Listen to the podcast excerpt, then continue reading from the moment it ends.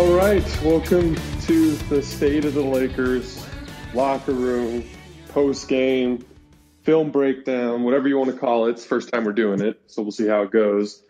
Um, I will post the uh, full length recording of this in the uh, State of the Lakers podcast feed later today. Um, not even that later today, probably like 20 minutes after I'm done.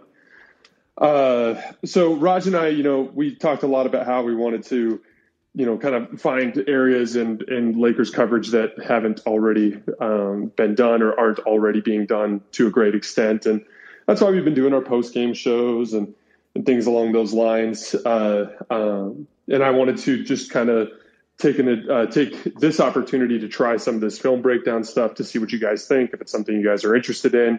You know how it is. We're just kind of rolling with the punches and we appreciate your guys' feedback and anything that you guys can let us know about how we can uh, provide better content for you guys. If you guys could just let us know. But anyway, I wanted to focus on the second half last night. I've always been, you know, when you watch games like this, I feel like you learn the most uh, when the game is decided. That's why I focused on the second half. Um, that run there in the middle of the in the middle of the uh, third quarter is where everything went off the rails. That's when the game was decided. Everything leading up to that, it's just teams kind of feeling each other out. But then when the team kind of gains their advantage and goes on their run, that's when the game is decided. So that's when I focused on it. There were a bunch of interesting things that I noticed from the film, and you could see them on my Twitter page. I put the handle in the name of the of the locker room here. Um, that underscore Jason LT if you guys follow that, you'll see the full thread where I uh, broke down not every play, but just about every play uh, in in that run to start the third quarter. Um, you can kind of get a feel for what I was noticing. You know, so I want to start with uh, uh with Drummond's defense because that was the big uh, talking point last night. And you know, one of the big things that that stood out to me, first of all, when you look at the numbers, the Lakers defend extremely well with everybody on the roster to this point in the season, with exception of Andre Drummond. Every single player on the team has a defensive rating sub 110, uh, except for Andre Drummond, who's almost 113. Now, uh, it's important to understand that defensive rating is a team related stat. Drummond has only played 11 games. In the last five games, the Lakers' defensive rating is up over, if I'm not mistaken, right around 113. So as a team, they haven't been playing great defensively. I think that's important context there because roughly half of Drummond's games, they haven't been defending well. That's going to throw off some of his stats. But then the question becomes how much of a role does Drummond play in that? And when we watch the, the film, the big thing that stands out to me is just awareness. You know, uh, Drummond's criticism throughout his career has always been inconsistent awareness and inconsistent effort. Talk to anybody who watched him in Detroit, anybody who watched him in Cleveland.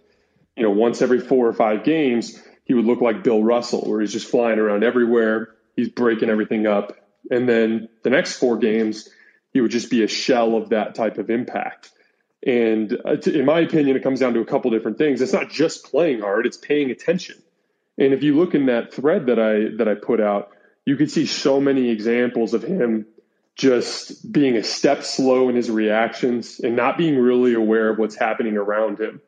And Russell Westbrook is basically careening down the floor and uh, uh, keeping his eye on Drummond and just waiting for him to stop paying attention for a second and then firing the ball to Alex Len wherever it is that he ends up for another layup or for another dunk. And, you know, uh, if you look at the Lakers defensive scheme in general, you know, there's all this, there's always been this idea that they defend teams by being huge. That kind of started last year with, with Dwight Howard and with JaVale McGee. This idea that, you know, we're just so big. We're going to block a million shots. Teams can't score on us because we're so big. And the truth of the matter is, is that was never the reason why they were so good defensively. They were so good defensively because Frank is an amazing X's and O's defensive coach, and they have unbelievable effort and focus from their perimeter players defensively. That is the reason why their defense actually went up a level without Dwight and JaVale. And that is the reason why their defense still looks so elite when LeBron and AD are out. They just fly around on the perimeter, chasing guys off the three point line, flying around in rotations to help each other off of double teams and things along those lines. That's what makes their defense so intimidating and so productive. And so, you know, it's easy to think like, oh, we bring Drummond back and we're just going to be like we were last year. But the truth of the matter is, the only reason that last year's, the only real impact that those bigs had on last year's defense was shot blocking. Lakers led the league in shot blocking last year, but shot blocking is just a small part of defense. And that's been proven right this year with how successful they've been without those two guys. But having Drummond, a guy who's essentially a weak link in their focus chain, a weak link in their effort chain, a weak link in their awareness chain on defense, it just causes these breakdowns that lead to wide open dunks and wide open layups and, and things along those lines. And so if you look in that thread, you'll see three or four examples where, you know, he's kind of paying attention. Like here comes a cross screen for Bradley for Bradley Beal, and he's aware of the screen's happening but like he's he's he's not really paying attention to what his responsibilities are there. Like guess what? Like you're you're you've already got separation from Alex Len and you've made a gap. They call it opening up, um, uh, and making an opening for KCP to run through. And you've made that opening, but then you run with Beal anyway. So you're you've basically defended as though you're expecting KCP to follow Beal, but then you follow Beal anyway. Alex Len is wide open. Russ throws it to him for a dunk. That's just that's like it's like you're trying, but you're not paying attention. You're not putting the brain work into it. Then there was another one in there where in transition, Alex Len just goes and, and sets a, a pin down for Bradley Beal coming out of the corner. And on a sequence like that, what you prefer to do as a big is show on the screen so that Beal can't just curl it and fire away wide open which is the right way the right way to defend that play. However, he's slow to get there on the pin down. So if Beal would have come off, he would have been open anyway. And then when Alex Len slipped the screen, he was slow to recover back to Alex Len. And so essentially, he's again trying on defense. He's just not paying attention well enough for his athletic tools to really be impactful. And I think that that's been a, a recurring theme so far from him defensively that's why if you look at highlights, you'll see these moments where you know he looks like he's a deeply impactful. I mean, look at that first sequence in his first game when he came back when he when he blocked that shot on that second jump, you know, along the baseline in that first game. It's like, oh man, like we haven't had this since last year. That's awesome. Um, but the actual totality of the product in all of the plays together, um, there's a lot of mistakes mixed in there, and that's where that's where it's really really hurting them. And then, you know, shifting towards him on the offensive end, you know, it's there's again a ton of good and bad. And that's kind of like the theme with the Drummond experience so far. You look at uh, in that film thread I did, there are a couple of really, really awesome sequences of the chess match of the the Drummond Davis offensive experience. That first play of the of the second half in that thread that I put out Drummond uh, is kind of standing in the dunker spot. The Lakers try to run pick and roll with Dennis Schroeder and Anthony Davis. Uh, they just switch it, and then they have Russell Westbrook front Anthony Davis because they know Alex Len is right behind him because he doesn't have to guard Drummond.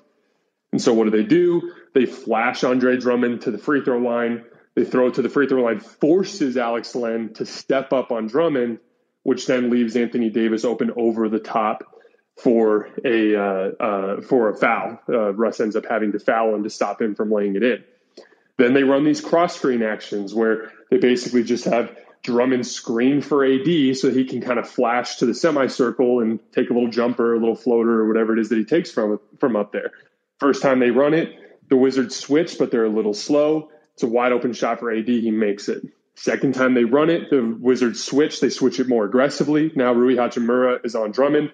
Drummond just ducks in, and Kuzma throws it um, to Drummond for an easy layup and one. These are all examples of the good of having this kind of size advantage.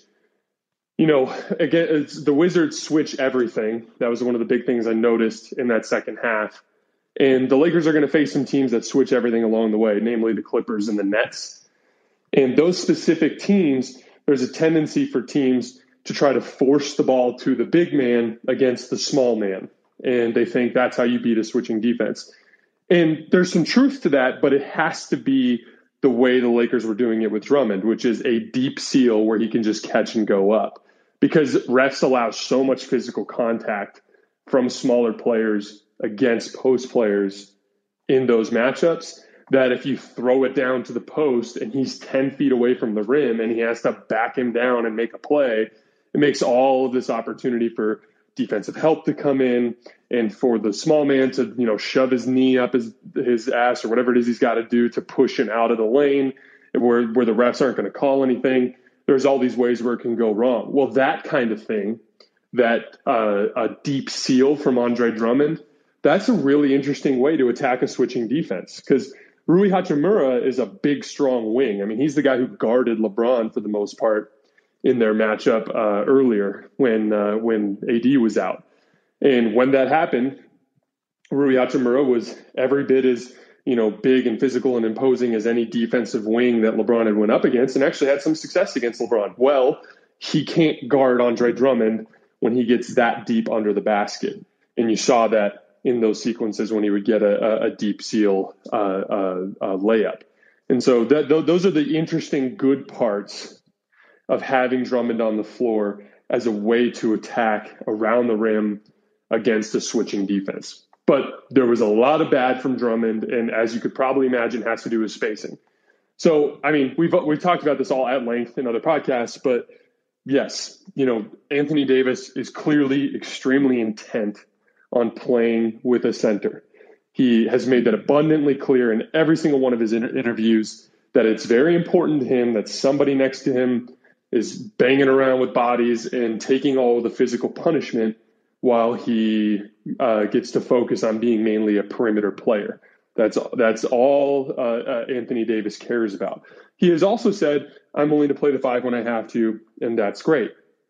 However, it, be, it became really clear after those comments from AD yesterday uh, when he said that uh, um, that it, that he is really invested in that Andre Drummond partnership it's very clear that the Andre Drummond signing was probably a reaction to the fact that Anthony Davis didn't really get the feeling that Marc Gasol was accomplishing that goal, which we all disagree with. I'm pretty sure. I would imagine if I polled you guys, you all would say that you prefer Marc Gasol, but uh, uh, uh, right now Anthony Davis is calling the shots. It would seem with that uh, specific rotation uh, decision, and all we can hope is that when push comes to shove, that Frank Vogel will, for lack of a better term, have the stones to to step up to everybody in the room and be like, "Hey, it's time for us to put uh, Marc Gasol out there." But you could see it really uh, interestingly with the with the spacing. So this is something I noticed for the first time in that uh, uh Mavericks matchup. Um, actually, it was the Orlando Magic matchup at the end of the game when they started spamming Dennis Schroeder and Andre Drummond pick and roll uh, with Anthony Davis in the corner, and uh, Schroeder just picked them apart. When they use Andre Drummond as the screener, it allows the uh, uh the Lakers to generate enough space for Dennis Schroeder to gain an advantage, which he can then use to pick apart the defense. When they use Anthony Davis as the screener, Andre Drummond's man just camps in the paint, completely shutting down any driving lane and clogs up the entire action. And that's been the story of the Laker offense for two years. Uh, when it wasn't Drummond, it was Dwight Howard and JaVale McGee. But and there were even some moments early this year where they would, for whatever reason, use Marcus Gasol in the dunker spot, which was a huge waste of what he does offensively, especially at his age. Um, but I really think that's interesting because you know, think about the Warriors, for example. The Warriors know that teams don't want to guard Draymond Green. But if they use Draymond Green as the screener, it makes it harder for you to ignore Draymond Green. Because if you ignore Draymond Green, he can pick you apart in that short roll where he sets the screen, they doubled Steph Curry, he just kind of pops about 10 feet away so Steph can loop it over the top and he catches it barreling down the lane to either lay the ball in or kick it out to a shooter. Where Draymond Green becomes completely useless on the offensive end is when he's not involved in the screening action and he's standing somewhere else on the floor and they can completely ignore him. Well, that's what the Lakers uh, have a problem with with Andre Drummond. If they put him off the ball at all whatsoever, that he just gets completely ignored. And that would be fine if he was like Montrez as a finisher, because that's the same problem they have with Montrez. The difference is Montrez is such a monster finisher around the basket. If he catches it, he's gonna make it or he's gonna get fouled. Well, Drummond will miss every easy layup he takes and then make a handful of uh, these crazy chaotic layups. And his finishing percentage will be crazy low, and he'll have a, you know, like I think his field goal percentage this year is right around 50, 52%, I think. So he doesn't make you pay enough in the dunker spot to bring value. And then they completely ignore him anywhere else on the floor, which is making it so that any action they run with Drummond out of the screening action is just easy to shut down. That makes Anthony Davis, one of the best pick and roll players in the league, useless or more useless than he should be uh, with that poor spacing. Then they take Drummond, put him as the screener, and everything opens up. And if you look in that thread, you'll see a lot of examples of Dennis Schroeder getting separation, getting to the rim, dropping to de- uh, dropping to Drummond, kicking out the shooters. When Anthony Davis was spotting up at the three point line, and Andre Drummond was the the screener and roll. It's obviously the best way to use him when he's in the lineup. Which, for the record, there's some advantage there, especially when LeBron comes back, because LeBron's just a little bit better at all of the things that that Dennis does, and is so much better as a scorer. Um, but at the end of the day, like you know, the Lakers went on a huge run in the fourth quarter with AD at the five. And it's really simple. Why? Because you lose all of those defensive mistakes that Drummond made, all of his slow defensive awareness. You're taking that weak link in their defensive chain and you're swapping it out for another guard who is a strong link in their defensive chain. And and then on the other end, you're getting that same spacing they were getting with Drummond as the screener, except now Anthony Davis is the screener and you've got the same amount of shooting around that, and it's just a much more devastating attack. And that's how Anthony Davis got going in isolation. He just had more room to work with. That's how Dennis got going. Everything about the way that that lineup works is better. And the only silver lining, if you're a Lakers fan, the only thing that should make you feel good about this is last year in the postseason, the Lakers played about 60% of their minutes with AD at the five. So if there's one, now a lot of that was uh, Markieff Morris at the five, but technically AD is the five in that case. And uh, and Markieff is just a better player this year than he was last year, although he's in a little bit of a cold spell right now. But if there's one silver lining, that obvious advantage they gain with AD at the five, we can be relatively certain that the Lakers are going to use that and use it often when they get to the postseason. I just think it's it's really jarring because you know it seems like really you know it seems like really uh, uh, simple and easy to be like, oh, the Lakers are better with AD at the five. The Lakers are better with AD at the five. You know, Drummond's bad. Drummond's bad. But then you watch the film, and it's like really, really easy to see how that impacts things. When Drummond is off the ball, every two man action becomes two on three. You had Russ on Dennis, you had Rui Hachimura on AD, and Alex Len just playing free safety behind them.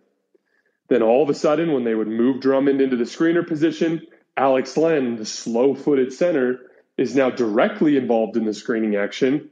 Rui Hachimura is off the ball trying to guard Anthony Davis, who is a shooter. And Dennis Schroeder now has the ability to attack and get into the lane and make things happen. It really is that simple. Um, let's see, I had a couple other things I wanted to hit on. I want to hit on Anthony Davis's offense and then Talen uh, Talen Horton Tucker and what I thought about him last night again. Um, if you guys have any questions, drop them into the comments and I'll hit them at the end.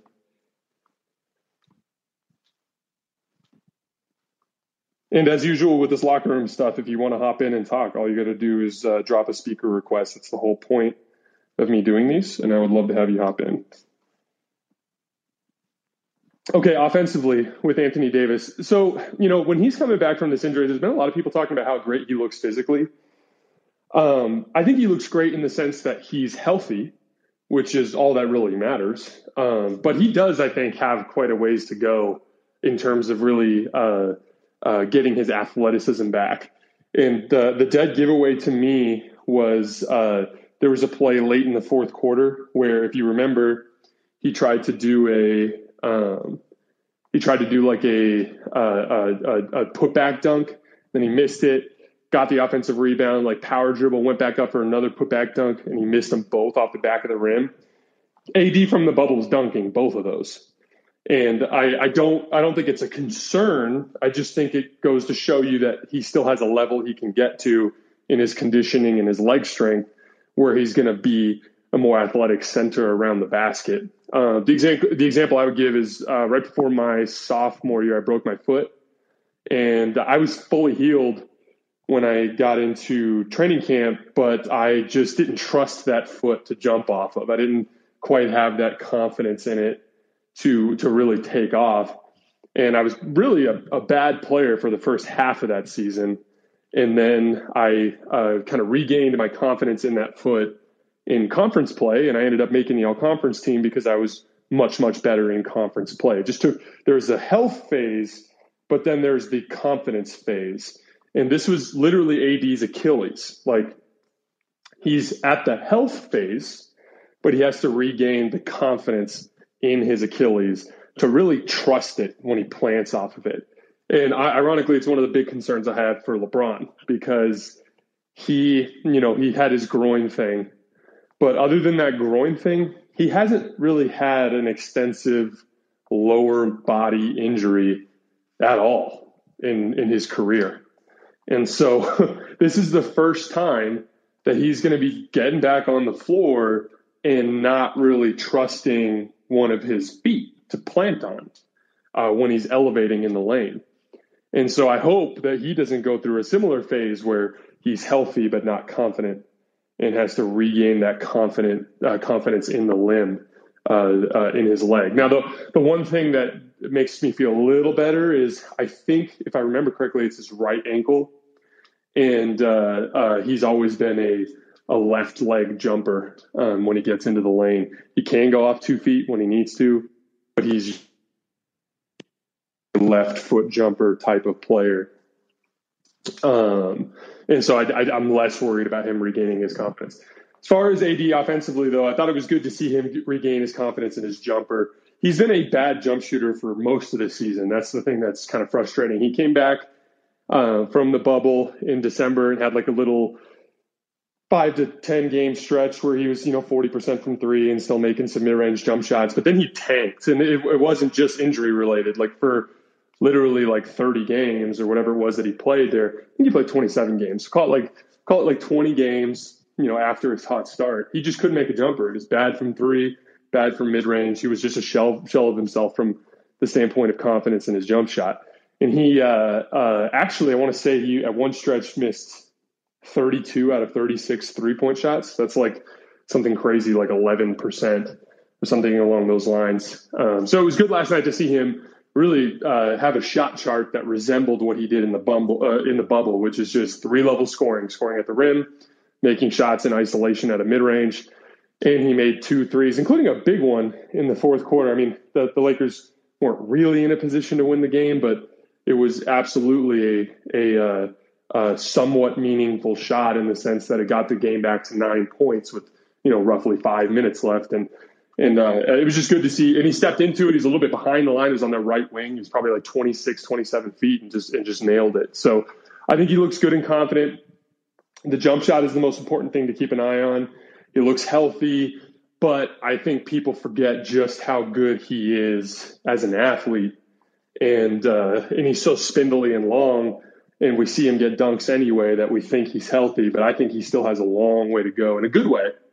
Uh, but I think he has a long way to go to recovering um, how good he was as a as a as an athlete from before the injury. All right, last thing I wanted to touch on before I get you guys out of here is uh, um, is Talen Horton Tucker.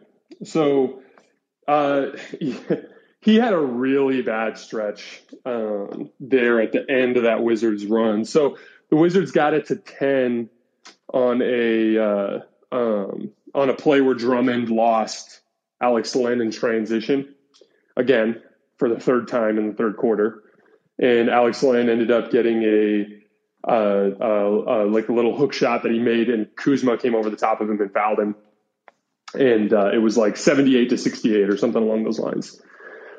And so in comes Montrezl Harrell for Andre Drummond, and then they brought in Talen Horton Tucker for Dennis Schroeder. That was the sub pattern. And, uh, you know, Washington, for the record, is an is absolutely a, a much better defense than we all think. Uh, uh, than than we all think they are, based on what they were early in the season.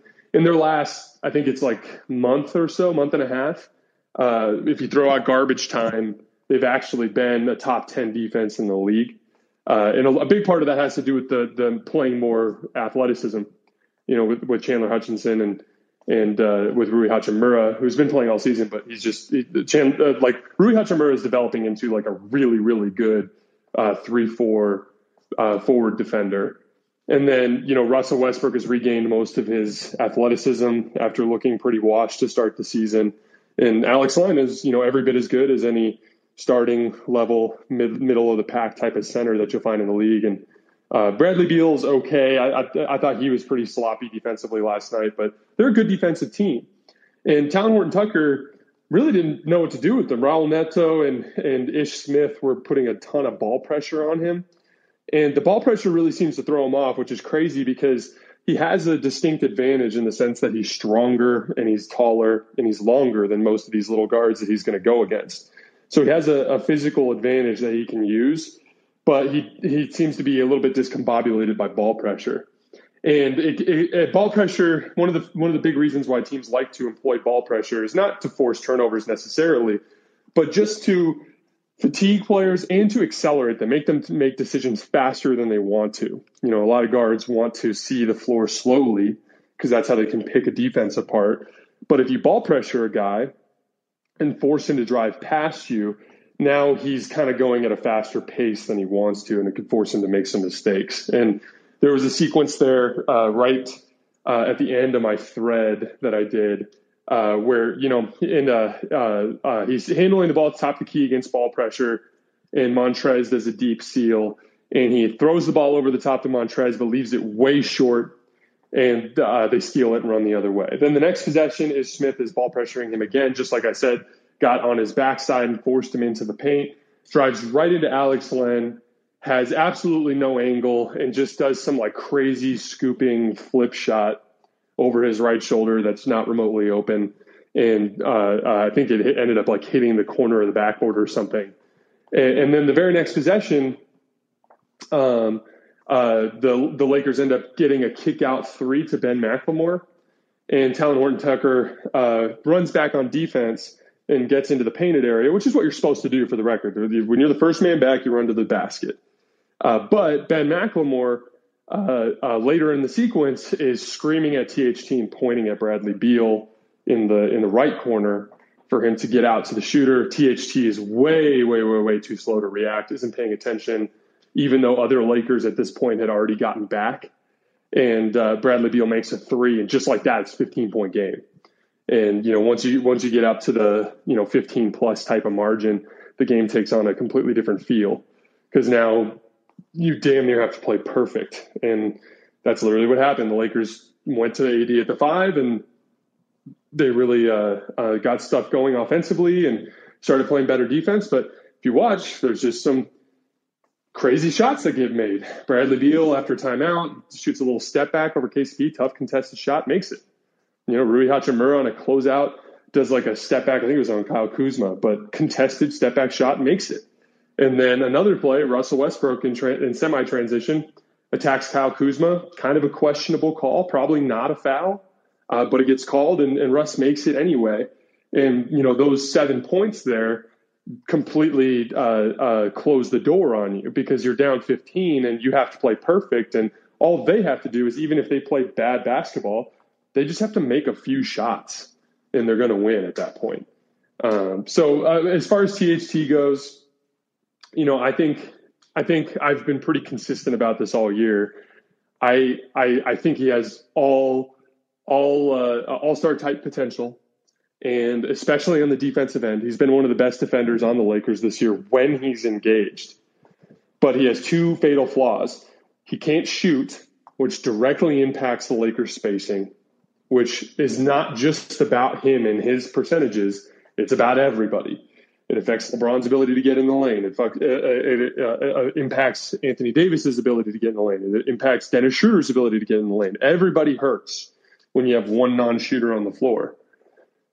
And then on the defensive end, he oh, and by the way, that stuff with THT and shooting that just gets exaggerated in the postseason. Like everybody takes those same defensive principles they employ in the regular season and just exaggerates the hell out of them to take away stars. Then on the defensive end, when he's engaged, he's one of their best defensive players, but it's the lapses. You know, if you think of, we think about uh, um, defense in terms of points per 100 possessions, right? Like what essentially the scoreboard, how many points are you giving up? And, you know, THT can play really good defense on three possessions, but make a catastrophic mistake where he's not paying attention that leaves the shooter open. And let's say they make a tough shot on one of the other possessions. Now all of a sudden they've scored five points in four possessions that's a, a defensive rating of 125. Like that's how bad a, a catastrophic mistake can be on the scoreboard, even if you do your job on other possessions. Whereas, let's say a lesser defender, someone like Ben McLemore, for instance, let's say Ben McLemore is not as impactful when he's engaged, but he doesn't make the catastrophic mistake. Maybe they make you know two tougher shots and they're both two pointers and now they've scored four points in four possessions. That's a 100 defensive rating. Essentially what i'm saying is you would rather have a lesser defensive player who doesn't have mental lapses than a THT who's got like mini Kawhi Leonard type potential, but has these like brain farts that give up wide open shots to fantastic shooters that can swing games. And we've seen a lot of examples of that this year, starting with that uh, Toronto Raptors game earlier this year where he let uh, Gary Trent Jr. get going. All right, I am uh, uh, almost done. I'm just going to check the questions real quick to see if you guys have any questions. I've got one in here already. If you guys have any other questions, just uh, drop them in the comments and I'll hit them before I get out of here. What are your thoughts? This is from Venkatesh. Uh, what are your thoughts on Wes Matthews' absence from the rotation recently? outside of Drummond and Gasol in, and AD at the five lineups, what do you think will be the odd man out to get squeezed out of the rotation in the playoffs? So as far as far as Wes Matthews goes, you know, I think I think the Lakers have gone all, all in on a couple of things. One, they're really trying to get um, uh, uh, Ben McLemore acclimated and try to get a feel for what he brings to the table as a shooter. Um, ben McLemore has shot okay, not great. He, I think he was three for 10 last night. And I think he's up to, I think he's like 37% or something like that on the season. Um, if he's only going to shoot 37% from three, the trade off doesn't make sense and you end up going with someone like Wes. Um, but if LeBron comes back and he ends up being a 38% uh, uh, contested shooter and 45% wide open shooter, just like a really, really uh, effective shooter, then he does he does bring value, and you are better off playing Ben McLemore because he is an okay defensive player in their scheme. Uh, he did pretty well running around in rotations last night.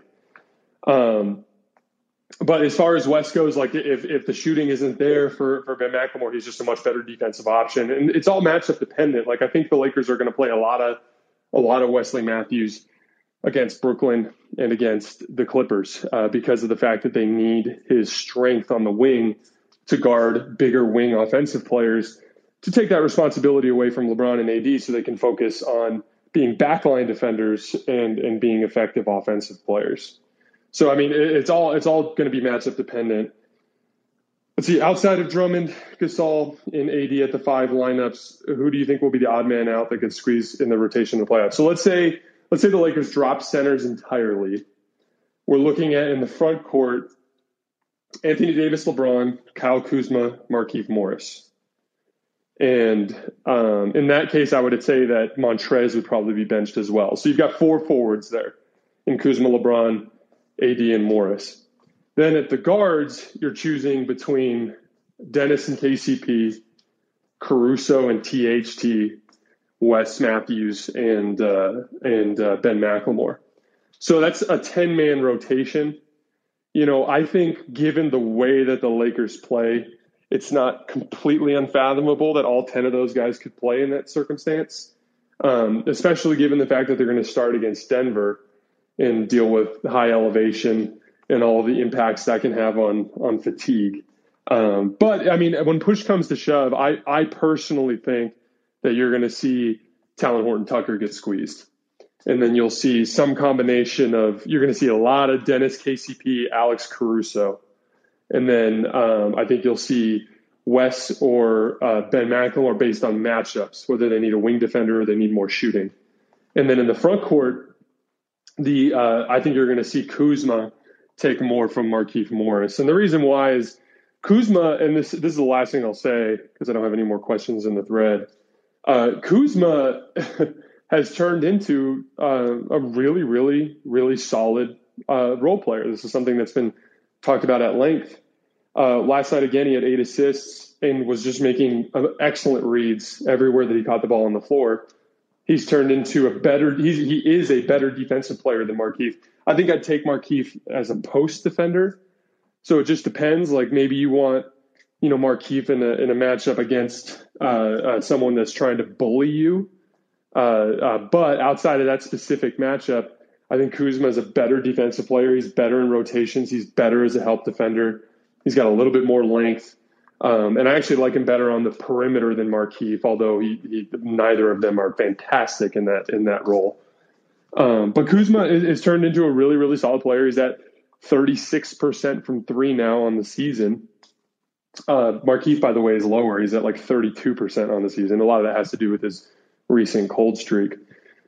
But I would imagine that if things really got squeezed and they dropped the, uh, dropped playing any of their fives, you'd see a lot of you'd see Kuzma, LeBron, and AD uh, basically play all the the four five minutes, and then uh, like let's say let's say AD plays, you know, uh, 38 minutes in the postseason or 40 minutes, you might see eight minutes of Montrezl in that in that five role just because he's a little bit better flying around in rotations. Um, but you're going to see a lot of Kuzma, and then my guess is the Keith gets squeezed, and then they'll play. Uh, uh, they won't play THT, and they'll choose between Wes and uh, Ben McLemore based on the matchups. Alrighty, uh, let's see. Any other questions? Should Schroeder close every series, or are there situations where he shouldn't? I think you should. I think Schroeder is the one guy you have to play. And the main reason why is because it's a. Uh, he's become flat out a really good playmaker. I talked about that in the thread today. You can see a couple examples of that. He's one of their best defensive players at the point of attack, and he's a serviceable. I think he's at 34% from three on the season. He's gonna he's gonna make enough threes that uh, that you have to guard him, and he's a confident shooter from the three point line, a confident and consistently aggressive shooter from the three point line in the sense that he doesn't hurt your spacing. Um, the only thing that would be interesting with Schroeder is if the Clippers just like really got good at posting him up on switches with uh, with Kawhi or PG, and then they started finding a way to capitalize on Laker double teams out of that and consistently get good looks. And they wanted to find a way to um, to stop double teaming. Then I could see them going with you know some crazy lineup like Wes Matthews, Alex Caruso, Kyle Kuzma, LeBron, AD, where you feel a little more comfortable with any of those guys on an island in the post. But other than that, I would I would have Schroeder close in every game. I would rather run Gasol with AD off the bench with Bron out. I 100% agree. We talked about that a lot earlier in the show. I'm gonna re- I'm gonna release the uh, uh, the full length version of this on the podcast feed here in about uh, 20 minutes, and you can see everything I said about that. AD and AD should play together as little as possible. Same thing, Marlin. We talked about that a lot. I talked about uh, the differences in the way they guard pick and roll with AD and AD on the floor. Um, just uh, stay tuned for the the podcast feed, and you'll see all that stuff. Do you think Marc is going to get the bulk of the five minutes in a Denver series, or do you think they start with Drummond? My guess is they're going to start with Drummond. Um, and if Drummond really you know, gets barbecued, that I think that they will go to Marc as an audible. But uh, there, there, there's no way they're not going to start with Drummond just as a result of the favor he has from the stars in the locker room, which isn't fair. I think we all agree Marc's better, but it's just the nature of the business. Um, AD, Gasol, Kuz, Dennis, and Caruso would be nice off the bench in the playoffs. Um, 100% agree. Um, any, uh, I would run as much AD and uh, Schroeder as you could with LeBron off the floor. And because LeBron is so good when you surround him by shooters, uh, if you actually look at the lineup data this year, LeBron on the floor without AD and Dennis is a net positive. Um, so I think an, an, awesome strategy would be to stagger in a way that has LeBron run the bench lineups with shooting, and then have uh, Dennis and AD run with more of the core guys because they need help. Um, if I'm not mistaken, uh, Dennis and AD is actually a net negative this year. I'll have to look it up. Um, but you want it, your goal there is to always have an advantage when you're on the floor. I trust AD to do, or excuse me, I trust LeBron to do more with less help. Uh, so I prefer to have him out there without AD and Schroeder and vice versa. Is Trez playable versus Denver? Technically, I don't think Trez is much playable in any playoff matchup. Uh, the only reason why you might consider doing it is if you want to get really into a trap and recover type of defense um, against stars, meaning like you're double teaming Jokic every time down the floor, you're double teaming uh, uh, you know, Kawhi every time down the floor. You're double teaming. You're trapping every Chris Paul pick and roll. You're trapping every Donovan Mitchell pick and roll. And there's it's like living in a consistent state of chaos. I'd prefer Trez running around in those rotations to one of those big lumbering centers. Um, but if they're going to play straight up coverage, he's not good in any of those matchups. But he did his job. I've said this many times. Like, you know, Trez deserves credit. He did everything the Lakers needed him to do. LeBron and AD got hurt, and he just ate a ton of innings for them in the regular season. All right, that's all I got, guys. Um, uh, Raj and I are going to end up doing something on Friday. I'm not sure exactly whether or not it'll be a morning podcast or a post game podcast, um, but we'll figure something out. I think LeBron's going to come back on Friday. That's just my guess, uh, based on just the nature of the situation. I think the next two games are absolute must wins uh, against Sacramento and Toronto because uh, they run into some tougher ones after that against Denver and the Clippers. Um, and so, I, as I've said many times, I think the Lakers absolutely need the five seed for the sake of their playoff run being more manageable as they ramp up with LeBron and AD. And if you look at it, um, uh, the the uh, they're one game out of the six seed right now, and they're two games out of the seven seed. Now that could get even more complicated if uh, if Denver passes the Clippers, which is a distinct possibility because they're one game back of the Clippers right now. I think it's two in the loss column, but it's one game overall uh, against against the the Clippers. So if the if Denver leapt them and got into the number three, then you'd actually rather be in the sixth seed. So it gets complicated, but the Lakers can kind of control their own destiny a little bit if they can beat Denver next week um, because by winning, by beating Denver, you put yourself in a better position to to pass the Clippers. And uh, um, but anyway, those Clippers and Nuggets games are not guarantees, uh, especially with a rusty LeBron. You'd prefer to have him have a few more reps going into those games anyway. Your best bet is bring him back on Friday. Let him get his sea legs against two lesser teams, although Toronto is not bad and Sacramento is definitely capable. They just beat Dallas the other night. Um, but get a, get a couple of wins that you absolutely need against those two teams, and then turn around and beat Denver if you can. If you do that, if you do that, you put yourself in a really good uh, position to get the five seed and to keep Denver at the four seed and give yourself a chance to have a, a manageable playoff run. I, I mean, I cannot say this enough. With how poorly they're playing, I don't know how they beat the Clippers if they catch them in the first round, or even you know, like if they catch them in the first round. I, I I'm I'm not sure I'd pick the Clippers, but man, like that gets that gets a lot more complicated. Um, anyway, thank you guys so much for for hanging out and listening. Thank you guys so much for uh, supporting the pod and for checking out the film thread and all the good stuff. Um, like I said, I'm looking for feedback. Raj and I are constantly looking for feedback and what you guys are looking for in terms of Laker content from us. Um, uh, so don't hesitate to reach out on Twitter and let me know if you guys have any uh, comments or anything like that. um, and uh, hang out about 20 minutes or so. I'll have the full length version of this on the podcast stream. All right, guys, enjoy the rest of your day.